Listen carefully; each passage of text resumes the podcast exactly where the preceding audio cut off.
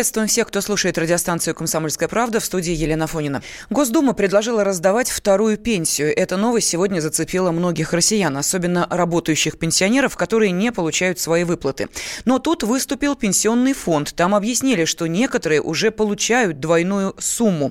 Кто это, объяснит заместитель директора Института социальной политики Высшей школы экономики Оксана Синявская. Есть пенсии по государственному пенсионному обеспечению, которые можно получать параллельно с страховыми пенсиями. Условно, чернобыльцы, федеральные служащие, пенсии по инвалидности и потери кормильца военнослужащим. Плюс есть силовики все, которые получают одновременно свою пенсию. Если они работали потом на обычном рынке труда, то еще и какую-нибудь страховую, например. Но это не удвоение, они могут быть разные, они могут быть по разным основаниям. Ну вот теперь к этим привилегиям э, добавится еще одна. Депутат Госдумы Андрей Барышев внес на рассмотрение Нижней Палаты парламента законопроект, предусматривающий возможность получения второй пенсии семьям, пострадавших в Кынштымской аварии 1957 года. А, она произошла на химкомбинате «Маяк», расположенном в закрытом городе Челябинск-40. Ныне это Озерск. И это была первая в СССР радиационная чрезвычайная ситуация техногенного характера. А, согласно официальным данным о традиционного облучения, только в течение первых 10 дней погибли около 200 человек. Общее число пострадавших оценивается в 250 тысяч человек. Состояние пока неплохое. Именно так оценили здоровье касаток и белух из китовой тюрьмы глава Минприроды Дмитрий Кобылкин.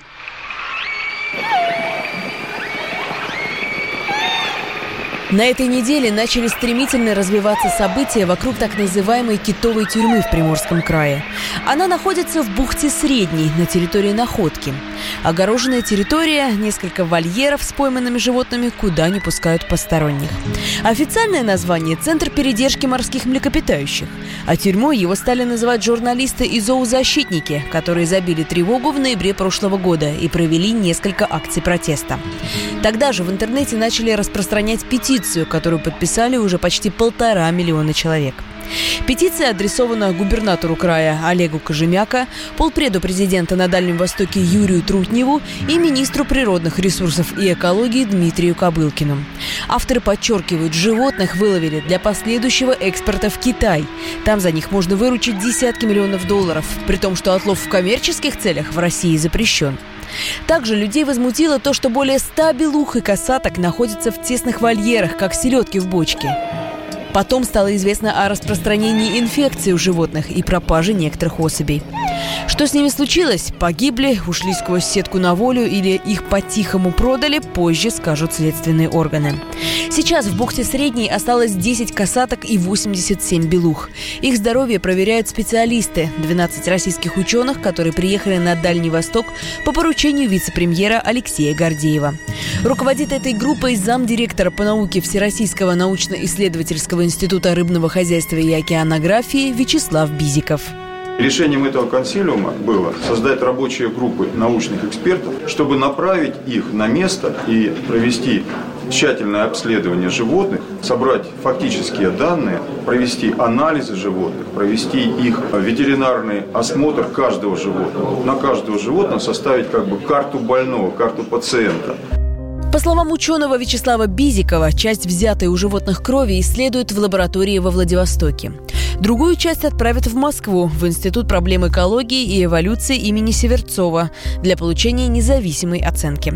Это нужно для полной картины состояния здоровья животных и дальнейшего решения, можно ли отпустить их на волю обратно в море или нет.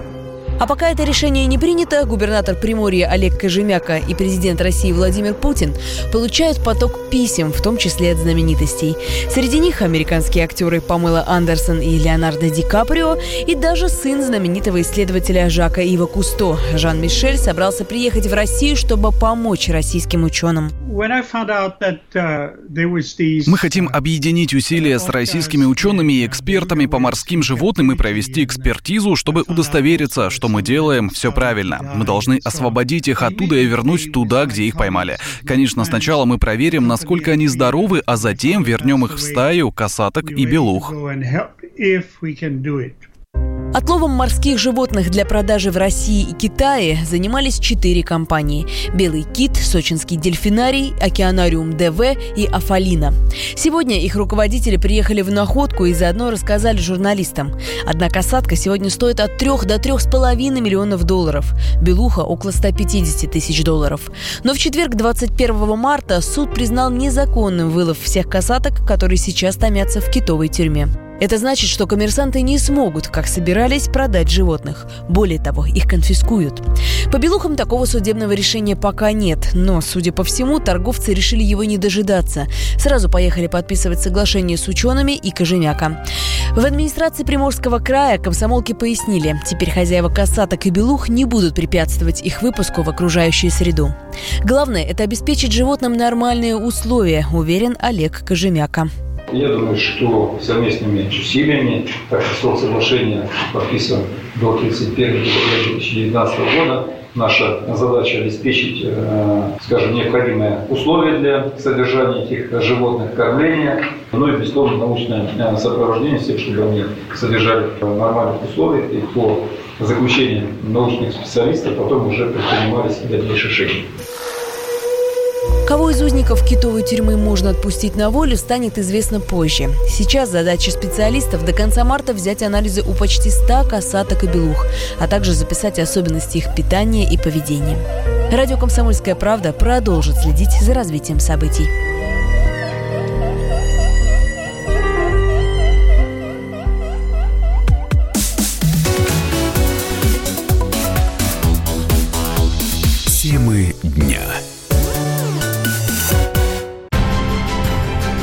Будьте всегда в курсе событий.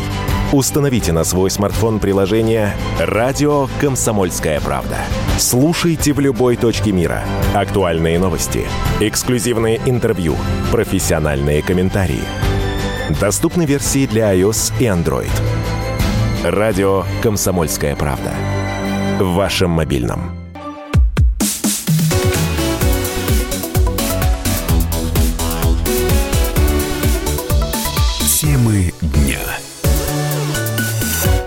Студии Елена Фонина я продолжаю знакомить вас с самым важным и интересным, что произошло сегодня. Хорошая новость для всех автомобилистов. Цену на бензин придержат до лета.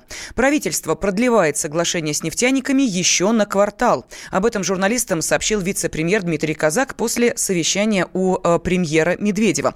Там решили, что весна – сезон повышенного спроса, поэтому людям надо пойти навстречу. Но согласятся ли на это заправки? Отвечает президент независимого топливного союза Павел Баженов.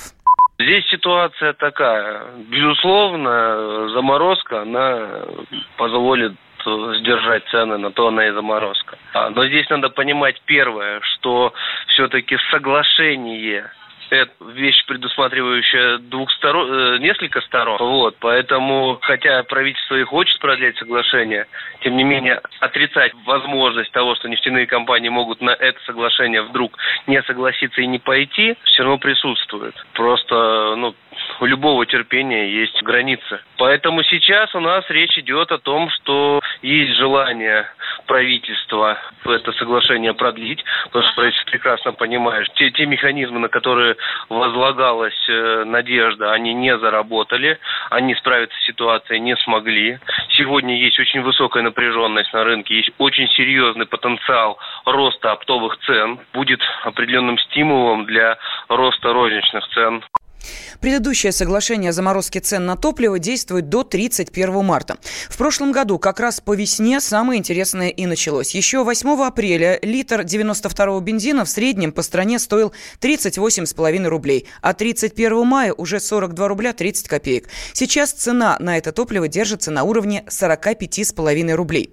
Возникает вопрос, что будет после июня? Правительство надеется ввести новый механизм регулирования цен через особые условия экспорта нефти. Хочешь поставлять топливо за рубеж и получать более высокие доходы, поставь сначала определенное его количество на внутренний рынок, где цены ниже мировых. Прямо сейчас на такие меры российские власти пойти не могут. Их надо согласовывать с остальными странами Евразийского союза, куда входит Россия. 150 тысяч и забирайте ребенка. Объявление с такими словами заполнили Санкт-Петербург. Почему женщины не боятся закона и куда смотрят органы опеки, разбирался мой коллега Дмитрий Делинский. Если вы думаете, что продать ребенка может только пьющая или асоциальная женщина или горе-отец, то вы серьезно ошибаетесь. Достаточно зайти во ВКонтакте и вбить в поисковой строке слова «отдам» или «заберу ребенка в семью». Там сотни объявлений, причем в открытых сообществах. Например. Родила мальчика. Кто хочет, приезжайте в мой город и забирайте. Только реальным людям. Нужна материальная помощь.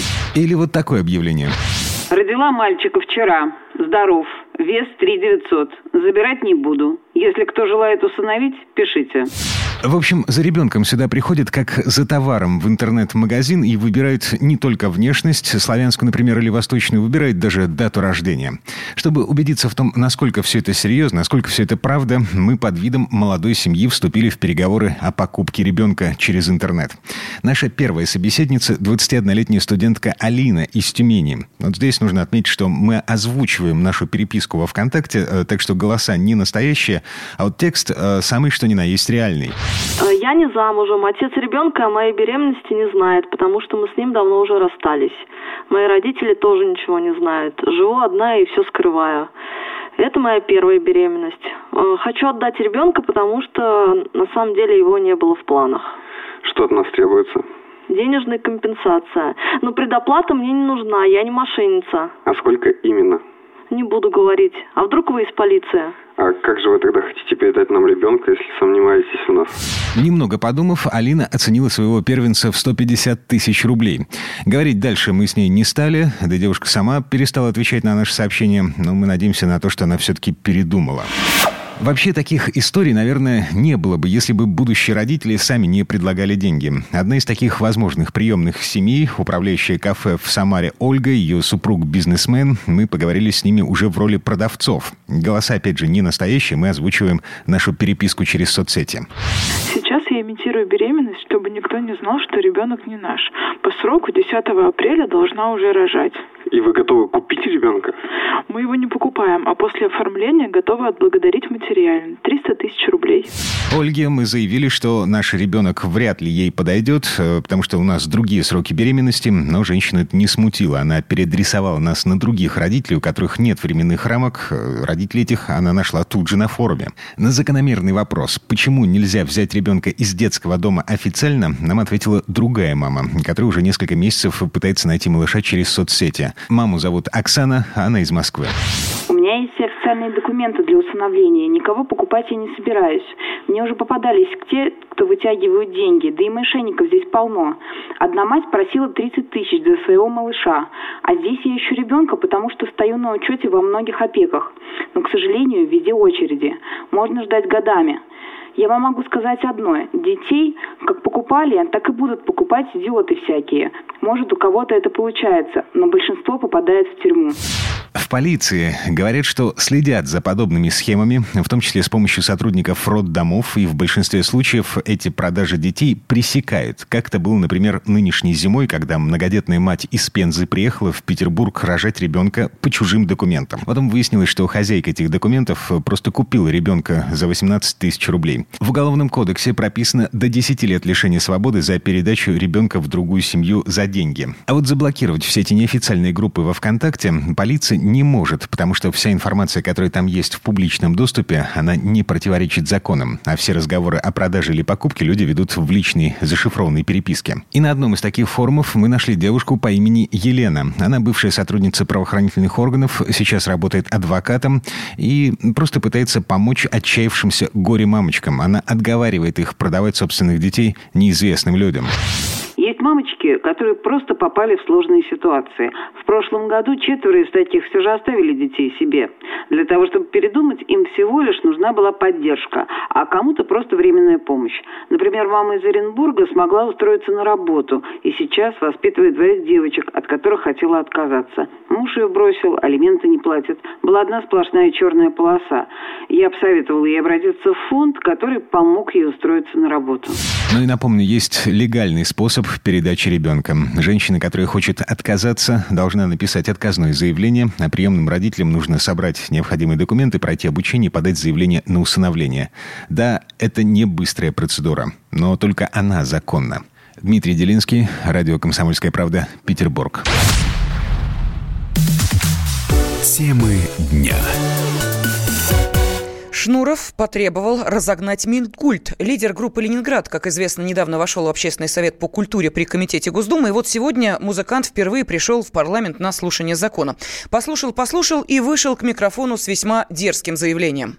Хотел бы предостеречь. Читая пока проект этого закона, мне кажется, что вы пытаетесь с помощью сети поймать океан. Это не получится. Так как вертикали все давным-давно падают, так как уже давным-давно выстроилось горизонтальное общество, так как сейчас, собственно говоря, работник культуры и сферы искусств, любой блогер, любой человек, у которого есть твиттер, он является производителем смыслов и производителем культуры. Как бы это ни казалось бы ужасно. Сейчас этих производителей культуры их регламентировать просто теоретически невозможно. Возможно только создавать атмосферу благоприятствования, уважения, да? Инвестировать туда бесполезно. И хочется еще сказать, я вот здесь услышал совершенно справедливое замечание от социолога о дифференциации общества. Давненько меня мучает эта проблема. Половина общества у нас до сих пор живет в эпоху романтизма, когда Александр Сергеевич, и часто слышу я это от чиновников, наше все. Ребята, давным-давно пора написать на каждой школе Александр Сергеевич Пушкин – наше не все. Есть еще, кроме Александра Сергеевича, кое-что. Спасибо. Помимо этого, Сергей Шнуров сказал, что ни в какой другой стране нет Министерства культуры. Цитата. «Я буду отстаивать такую позицию, всех разогнать, как матрос Железняк». Конец цитаты. Зачем же музыкант с такими взглядами ходит на заседание? Говорит, что пытается донести до депутатов, как они далеки от народа. Ну, а что думают сами депутаты, мы спросили Елену Дропека, которая входит в Думский комитет по культуре, и тут выяснилось нечто удивительное. Там ничего про Министерство культуры сказано не было. Он говорил о том, что действительно урегулировать вопросы в культуре сегодня невозможно. Сегодня вот общество, э, которое общается через интернет, оно свободно, что мы пытаемся сетью э, поймать океан. Ну, это его позиция. У меня ощущение, что у него просто недостаточно информации о том, как функционируют системы в России, как э, культурные учреждения работают, он же вне этого всего живет. Он живет в свободном мире шоу-бизнеса. А, видимо, судьба там наших учреждений, там работников культуры в других отраслях его не сильно волнует. Мы были все равно рады выслушать его позицию. Это тоже позиция. Мы всем дали возможность выступить. Но понимаем, что у Шнурова сегодня просто недостаточное количество информации. В его мире, в шоу-бизнесе, я говорю, там вот как в свободном море все плавают, хотя думаю, что не совсем свободно, потому что они все равно завязаны на залы, билеты, на финансовые какие-то обороты. Думаю, что с его колокольни все видится совершенно иначе. Мы его специально пригласили для того, чтобы выслушать его позицию. Он тоже часть нашей культуры – позиция, которая имеет право на существование, которую мы будем учитывать.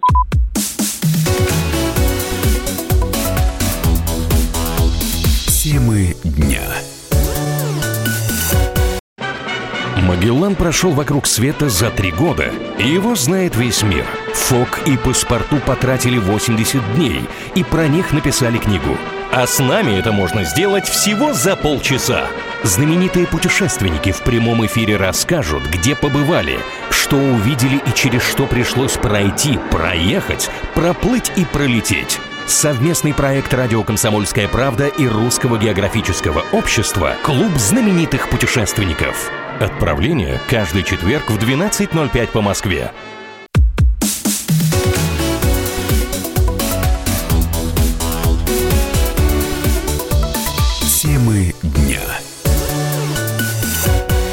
Студии Елена Фонина мы продолжаем знакомиться с самым важным и интересным, что произошло сегодня, но из искры вновь разгорается пламя. Одно неосторожное высказывание, и народ снова возмущен. На этот раз отличился депутат Александр Максимов. Он раскритиковал законопроект, по которому чиновникам нельзя покупать автомобили дороже 2 миллионов рублей. Тут я хочу дать слово вам, уважаемые радиослушатели. Голосуйте Должны ли депутаты и чиновники ездить на дорогих машинах? Что скажете вы? Если вы считаете, что да, должны, позвоните по телефону 637 65 19. Нет, не должны. 637 65 18. Код Москвы 495. Ну и также ответить на этот вопрос можно, прислав сообщение в WhatsApp или Viber номер плюс 7 967 200 ровно 9702. Еще раз напомню вопрос. Должны ли чиновники и депутаты ездить на дорогих машинах. Ну, а пока вы пишете, я продолжаю. Э, цитирую. Цитирую самого Александра Максимова. «Э, У нас давно так сложилось, что к владельцам дорогих автомобилей относятся осторожно и постоянно в чем-то подозревают. Между тем, это богатые и умные люди, сказал депутат. Люди, конечно, подумали, что Максимов сам не хочет лишиться служебной иномарки и начали возмущаться. Но что там народ? Даже коллеги-депутаты возмутились. Например, член КПРФ Валерий Рашкин. Да ну, ерунда самая настоящая. У нас народ очень порядочный, всех любит, обожает и возвышает. Но очень отзывчивый народ. Его личностное какое-то мнение глубоко извращенное. Кто ничего не завидует. У них было бы рабочее место, на них обращали внимание и хотя бы прислушивались, а то и слышать не хотят, и видеть не хотят. Единая Россия вообще считает их забыдло, что макаровскими закормили. Если бы она выполняла функции, никто бы не обращал внимания, и была бы зарплата, были бы доходы, дети были бы обуты, одеты, выучены. Ездит ты хоть на чем, хоть на вертолетах летай. А сегодня полстраны нищие. 21 миллион официально э, э, статистика Единой России от лидера Медведева, что у него нет денег, но все должны держаться. Я вносил предложение, Медведеву отправлял. А, среднего класса автомобили должны использовать чиновники всех уровней. Не хватает средств на самые необходимые. И чрезмерно богатые машины иметь за, за бюджетные средства, я считаю, это на грани преступления, а может быть и преступления. Это было мнение депутата Госдумы от КПРФ Валерия Рашкина. Что скажете вы, должны ли депутаты и чиновники ездить на дорогих машинах? Да, должны. 637 65 19. Нет, не должны. 637 65 18. Код Москвы 495. Ну и присылайте ваши сообщения с ответами на этот вопрос на WhatsApp и Viber. Плюс 7 967 200 ровно 9702. Ну, а комсомолка решила все-таки разобраться. Может, депутат, э, депутата Максимова просто неправильно поняли? Мы позвонили позвонили напрямую самому депутату и спросили, что же он имел в виду, выступая против законопроекта о стоимости машин. Законом все уже все точки расставлены, определены как раз и порог цены, и все на свете.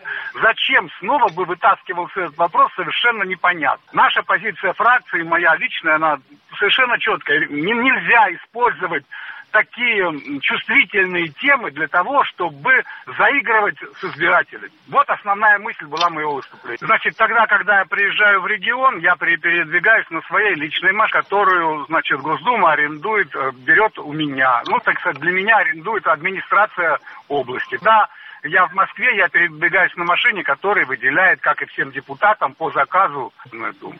Персонального транспорта у меня нет ни, ни там, ни здесь когда вот богатство выставляется на показ. Это неприемлемо.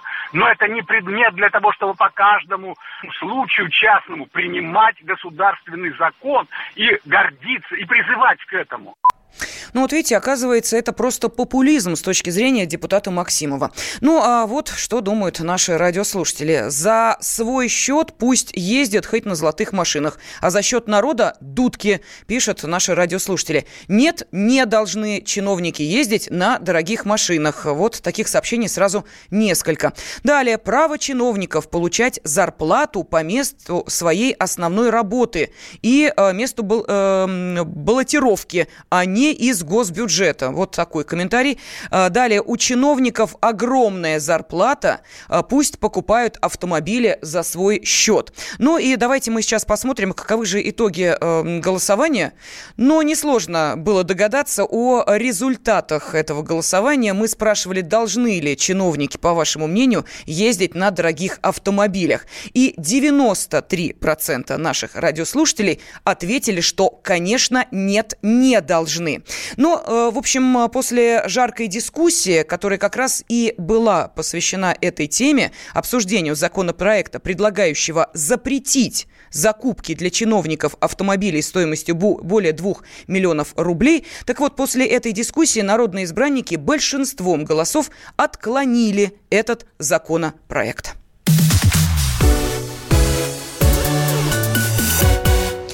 Вчера страна попрощалась с певицей Юлией Началовой, которая умерла 16 марта от заражения крови. Однако за неделю вопросов появилось больше, чем ответов. Перечень диагнозов с каждым днем только увеличивался, как и список материальных проблем, с которыми, как оказалось, столкнулась певица. Все это вызвало очень бурную реакцию в СМИ и соцсетях. Подробности в нашем сюжете. Реплика.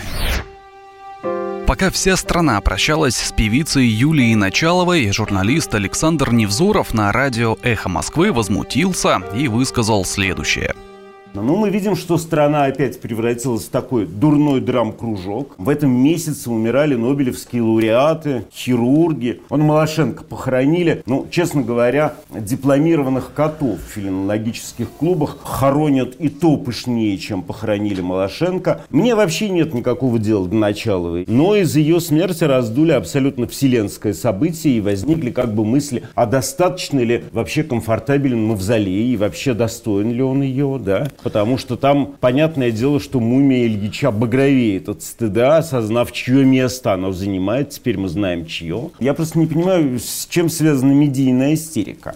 Колумнист «Комсомольской правды» Денис Корсаков решил объяснить известному журналисту, от чего такой ажиотаж. Конечно, Александр Невзоров – гениальный, поцелованный чертом провокатор, но, похоже, он недоумевает совершенно искренне. Ум жильца вершин занимают иные материи. Он не может понять, почему шестой день все СМИ голосят про какую-то Началову. Если бы он знал, что вечером в воскресенье на сайте kp.ru из 20 самых популярных материалов 19 были именно про нее изумился бы еще больше.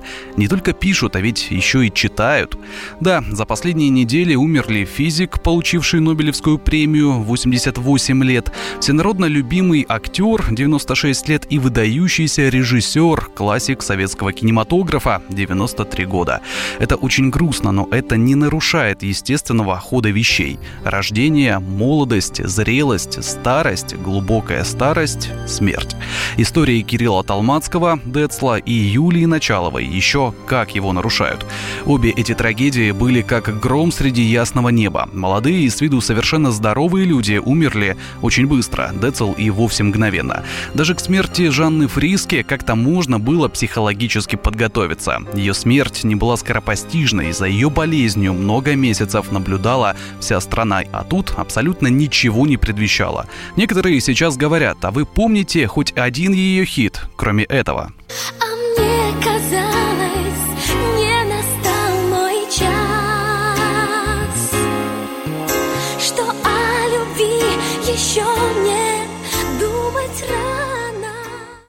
И правда, не все смогли сходу вспомнить, но фамилию и внешность знала более или менее вся аудитория Первого канала и России-1.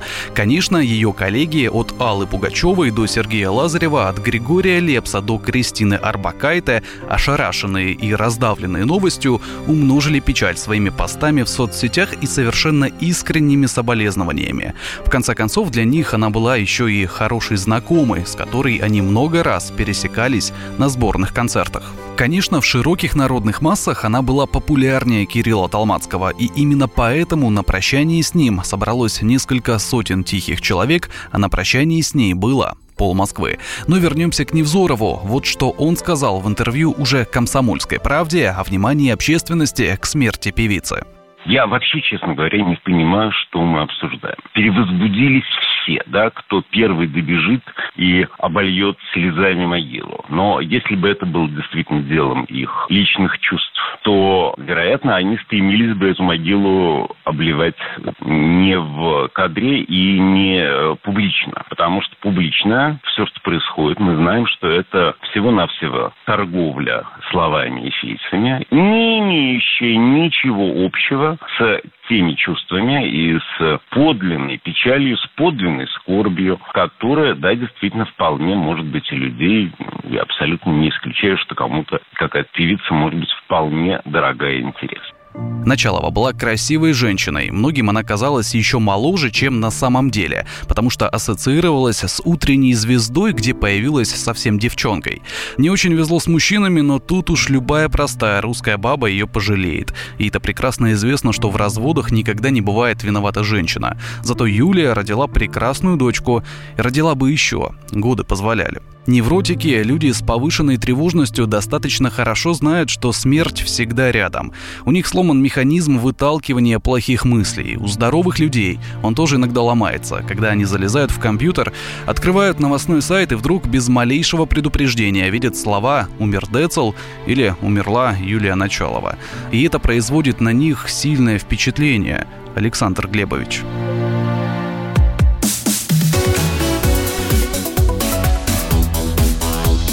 Темы дня. Садомиты, извращенцы, моральные уроды. Они повсюду. Но у нас есть он, Виталий Милонов. Потаскушки и либеральные сетевые хомячки.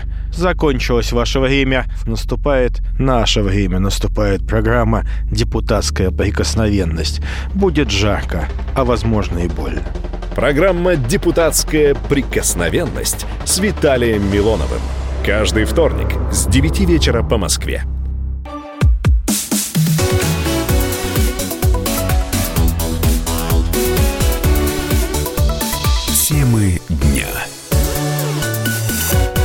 Студии Елена Афонина я продолжаю знакомить вас с самым важным и интересным, что произошло сегодня. Кремль недоволен заявлением Дональда Трампа о голландских высотах. Американский президент вчера написал в своем твиттере, что пришло время согласиться с тем, что голландскими высотами владеет Израиль. За эти слова его поблагодарил премьер Израиля Беньямин Нетаньяху. Между тем, до 1967 года эта территория принадлежала Сирии, пока туда не пришла израильская армия. Спор продолжался несколько лет, но сейчас на Голландах стоит стоят миротворцы ООН. Новый спор может расшатать и без того нестабильную обстановку в регионе, уверен пресс-секретарь президента Дмитрий Песков. Безусловно, подобные призывы могут существенно дестабилизировать и без того напряженную ситуацию на Ближнем Востоке. В любом случае, сама по себе такая идея никоим образом не способствует целям и задачам ближневосточного урегулирования, скорее наоборот. Конечно, пока это только некий призыв, будем надеяться, что призывом это и остается.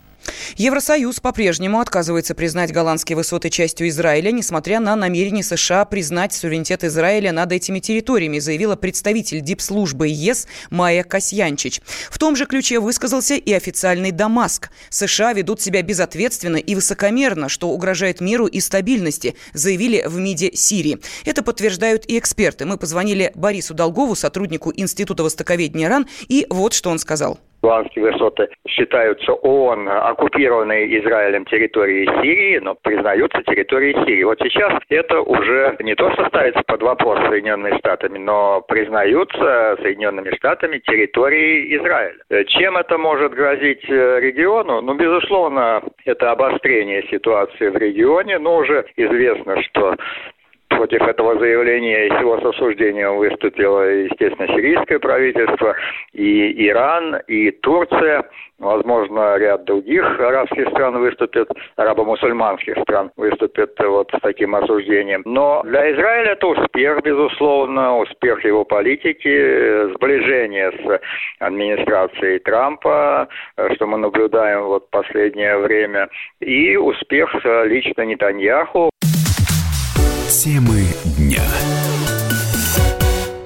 На чемпионате мира по фигурному катанию сегодня завершились соревнования среди одиночниц, которые выиграла олимпийская чемпионка Алина Загитова. Ее принципиальная соперница Евгения Медведева довольствовалась бронзой. Пьедестал снова наш. За соревнованиями следил спортивный обозреватель «Комсомольской правды» Андрей Вдовин. Он с нами на связи. Андрей, здравствуйте.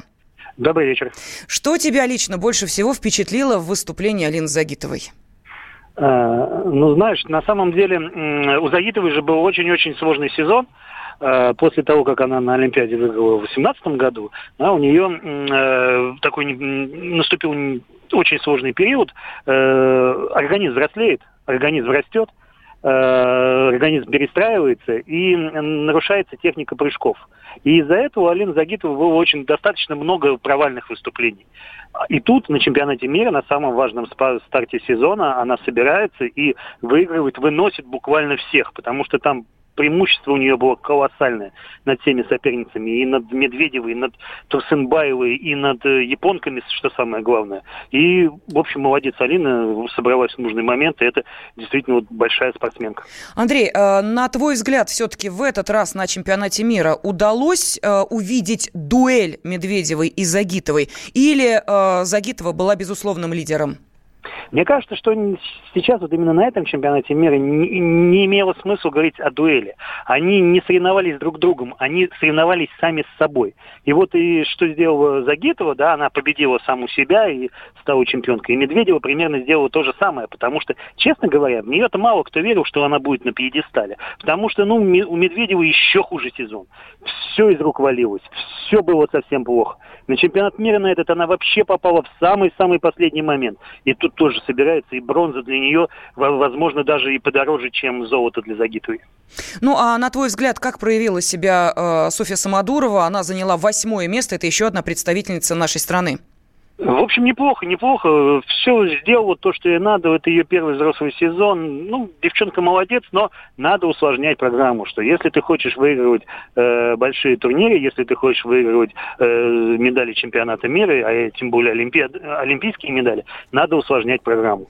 Как представительница Казахстана Элизабет Турсенбаева, которая стала второй и э, стала первой фигуристкой в истории, кому дался четверной Сальхов на взрослых соревнованиях. Да, действительно. Ну, э, надо заметить, что э, Елизавета или Лиза, как ее у нас зовут, она тоже ученица этой Тутберидзе. Это вот э, та самая новая волна, которую, опять же, все ждут. Эм, и на следующий год э, появятся еще новые ученицы у Тутберидзе. Э, те девчонки, которые сейчас э, на юношеских соревнованиях всех выносят. И вот это пока вот такая первая ласточка, которая показала, каким будет фигурное катание в следующем сезоне. Спасибо огромное. Спортивный обозреватель «Комсомольской правды» Андрей Вдовин был с нами на связи. The time for empty talk is over. We will make America great again. Это все мы слышали. А что на самом деле происходит в США? Реальные новости, курьезы и события, которые нигде, кроме Штатов, случиться не могут. Как они там за океаном вообще живут? Разбираемся в программе «Не валяй дурака Америка» с Марией Берг и Александром Малькевичем. Слушайте и звоните по понедельникам с 12 часов по московскому времени.